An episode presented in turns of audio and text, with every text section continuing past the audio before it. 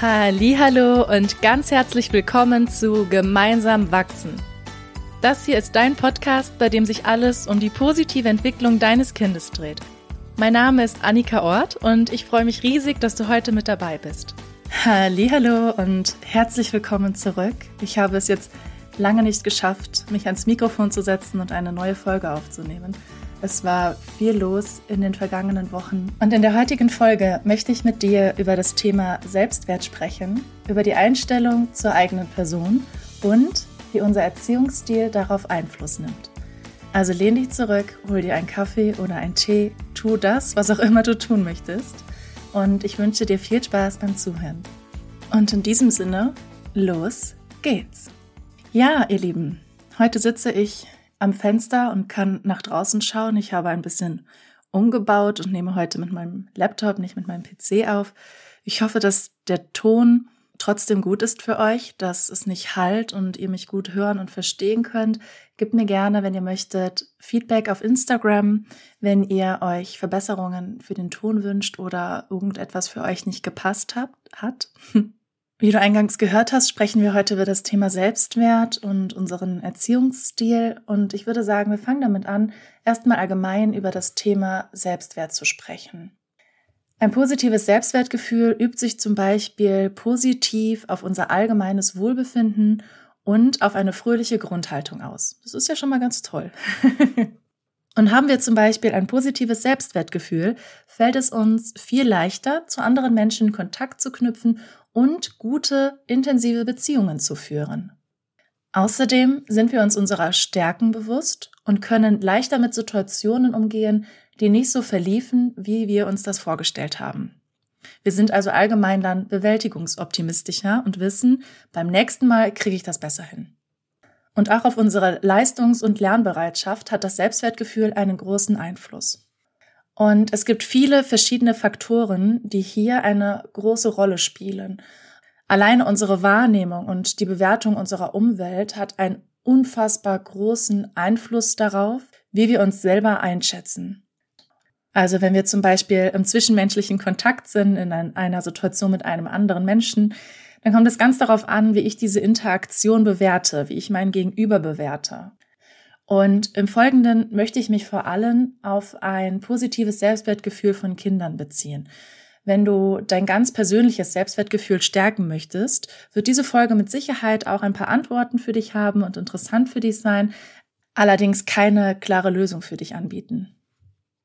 Ein wichtiger Meilenstein in der kindlichen Entwicklung ist, wenn das Kind vor dem Spiegel steht und sich selbst erkennt und beginnt zu verstehen, dass es eine eigenständige Person ist und einen eigenständigen Willen hat. Viele nennen das dann auch die Trotzphase beziehungsweise die Autonomiephase. Und das Kind versteht jetzt, dass es als selbstständiges Lebewesen existiert und versucht das natürlich in möglichst vielen Situationen auszutesten, wie das funktioniert und dann natürlich auch seinen eigenen Standpunkt zu vertreten. Im Vorschulalter ungefähr beschreibt sich ein Kind meist mit den Eigenschaften, die von außen zu beobachten sind, zum Beispiel die Haarfarbe oder die Augenfarbe. Und dann später im Grundschulalter kann ein Kind schon eher beschreiben, wie es nach eigenem Ermessen aussieht. Und zum Beispiel dann auch eher psychologische Faktoren mit einbringen, wie zum Beispiel seine Beziehung zu den Eltern ist. Und die Vorstellung, die wir von uns selbst haben, wird dabei als Selbstkonzept beschrieben. Und die Bewertung der eigenen Person wird als Selbstwertgefühl bezeichnet. Und das Selbstwertgefühl setzt sich allerdings nicht nur aus der Summe einzelner Bewertungen oder einzelner Begegnungen auseinander. Das ist viel, viel komplexer. Und zwischenmenschliche Beziehungen sind hier ganz besonders wichtig. Darauf möchte ich später noch eingehen. Zuerst möchte ich mit dir über Susan Harter sprechen. Sie war eine Professorin für Psychologie an der Universität in Denver. Und Susan Harter fasste zwei Bereiche zusammen, die wichtig sind bei der Entstehung von Selbstwertgefühl. Das ist zum ersten hochbewertete Tätigkeitsbereiche. Und damit sind zum Beispiel schulische Leistungen, sportliches Können oder gut, gute Freundschaften gemeint.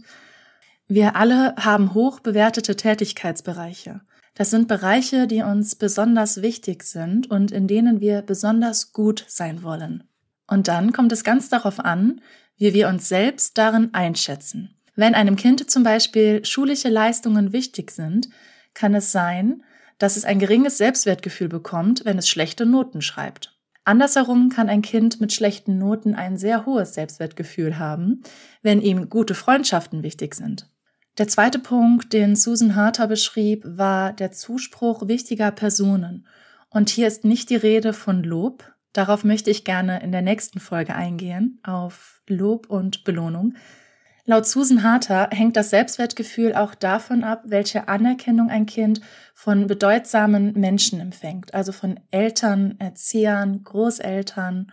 Und damit ist gemeint, dass wenn das Kind zu dem Schluss kommt, dass es genauso akzeptiert wird, wie es nun einmal ist, es höchstwahrscheinlich ein hohes Selbstwertgefühl besitzt. Die Entwicklung von einem positiven Selbstwertgefühl hängt also mindestens von zwei Faktoren ab. Und ich finde besonders den Punkt interessant mit den hoch bewerteten Tätigkeitsbereichen, denn da können wir von außen nur schwer Einfluss drauf nehmen und wissen zum Teil gar nicht genau, welcher Bereich für welches Kind besonders wichtig ist, weil es eine völlig innere Bewertung und Einschätzung ist. Was jedoch ganz besonders wichtig ist und das absolute Fundament darstellt, das geht in Richtung des zweiten Punktes und das sind die zwischenmenschlichen Situationen und der zwischenmenschliche Kontakt zu den Eltern und zu anderen Bezugspersonen. Denn ist in den ersten Jahren eine gute Basis geschaffen, sind die Chancen viel höher, dass sich ein Kind als gut einschätzt und eher seinen Ansprüchen gerecht werden kann. Bekommt das Kind also das Gefühl, grundsätzlich willkommen zu sein, kann es sich selbst als lieb und geliebt einschätzen und dann kann es ein gutes Selbstwertgefühl entwickeln. Und natürlich auch andersherum.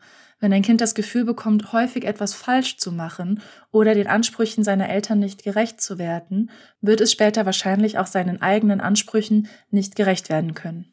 Und mit Sicherheit fühlst du dich wohler im Umgang mit Menschen, die dir gegenüber freundlich, respektvoll und wohlwollend sind, die dir aufmerksam zuhören, lächeln, wenn sie dich sehen, dir in die Augen schauen, wenn du sprichst und wenigstens für diesen einen Augenblick mit ihrer Aufmerksamkeit voll und ganz bei dir sind. Denn ungeteilte Aufmerksamkeit tut uns unglaublich gut und ist auch für die kindliche Entwicklung sehr, sehr wichtig. Vor allem für die Entwicklung des positiven Selbstwertgefühls. Und dabei ist es wichtig, dass wir dem Kind signalisieren, dass wir gerne Zeit mit ihm verbringen und gerne da sind. Und in der letzten Folge habe ich in diesem Zusammenhang über das nette Gesicht gesprochen. Hör da gerne nochmal rein, wenn du möchtest. Außerdem ist es wichtig, Interesse an dem zu zeigen, was das Kind da gerade macht. Das kannst du zum Beispiel mit deinem Blick machen, indem du aufmerksam beobachtest und auch mit deinen Worten, indem du zum Beispiel sagst, ah, du baust gerade einen Turm. Ja, und neben hochbewerteten Tätigkeitsbereichen und Zuspruch wichtiger Personen wirkt sich auch der Erziehungsstil, den wir ausleben, auf das Selbstwertgefühl des Kindes aus. Wir haben zum Beispiel den autoritären Erziehungsstil, der zum Glück nur noch sehr selten gelebt wird. Und hierbei werden Kinder von ihren Eltern sehr stark kontrolliert. Den Kindern wird im Allgemeinen nicht zugetraut, selbstverantwortlich zu handeln. Und es gibt klare Regeln und Anforderungen, die keinerlei Raum zur Mitgestaltung oder Mitbestimmung lassen. Das Kind erfährt hierdurch natürlich, dass seine Meinung nicht wichtig ist und nicht von Wert ist. Und mit dieser Einstellung ist die Entwicklung von einem positiven Selbstwertgefühl sehr erschwert.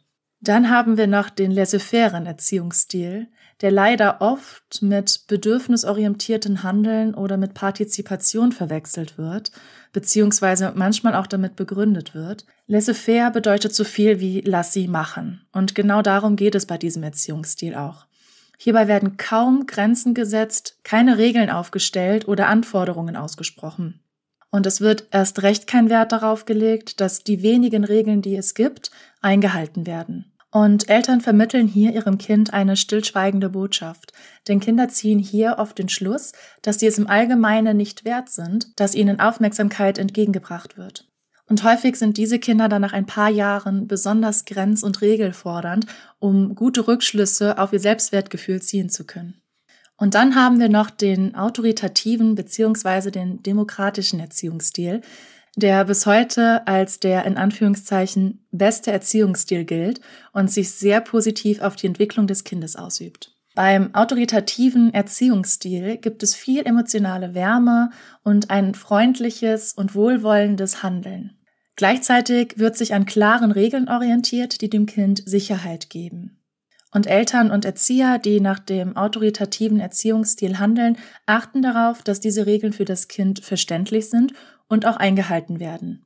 Und mit steigendem Alter des Kindes gibt es dann mehr und mehr Freiräume, in denen das Kind mitbestimmen und mitgestalten kann. Regeln dürfen hier vom Kind auch hinterfragt werden und können dann gegebenenfalls auch angepasst werden. Die Eltern und Erzieher übernehmen hier ganz klar die Verantwortung für das Wohl des Kindes. Und das ist oft im laissez-fairen Erziehungsstil anders.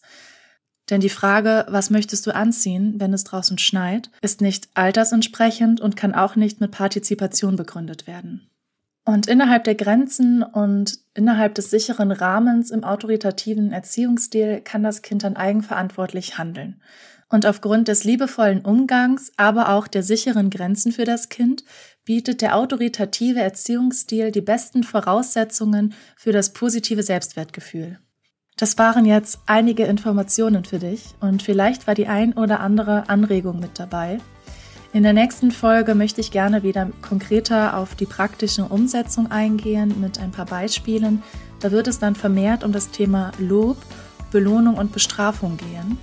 Folge also gerne dem Podcast, wenn du das nicht verpassen möchtest. Folge mir gerne auf Instagram, auch da wirst du informiert, wenn diese Folge bzw. eine neue Folge online geht. Auf Instagram kannst du auch gerne mit mir in Kontakt treten, falls du noch Fragen hast oder Ideen und Wünsche für den Podcast. Ich danke dir ganz, ganz herzlich für deine Aufmerksamkeit. Pass immer gut auf dich auf und bis zum nächsten Mal. Liebe Grüße aus der Eifel, deine Annika.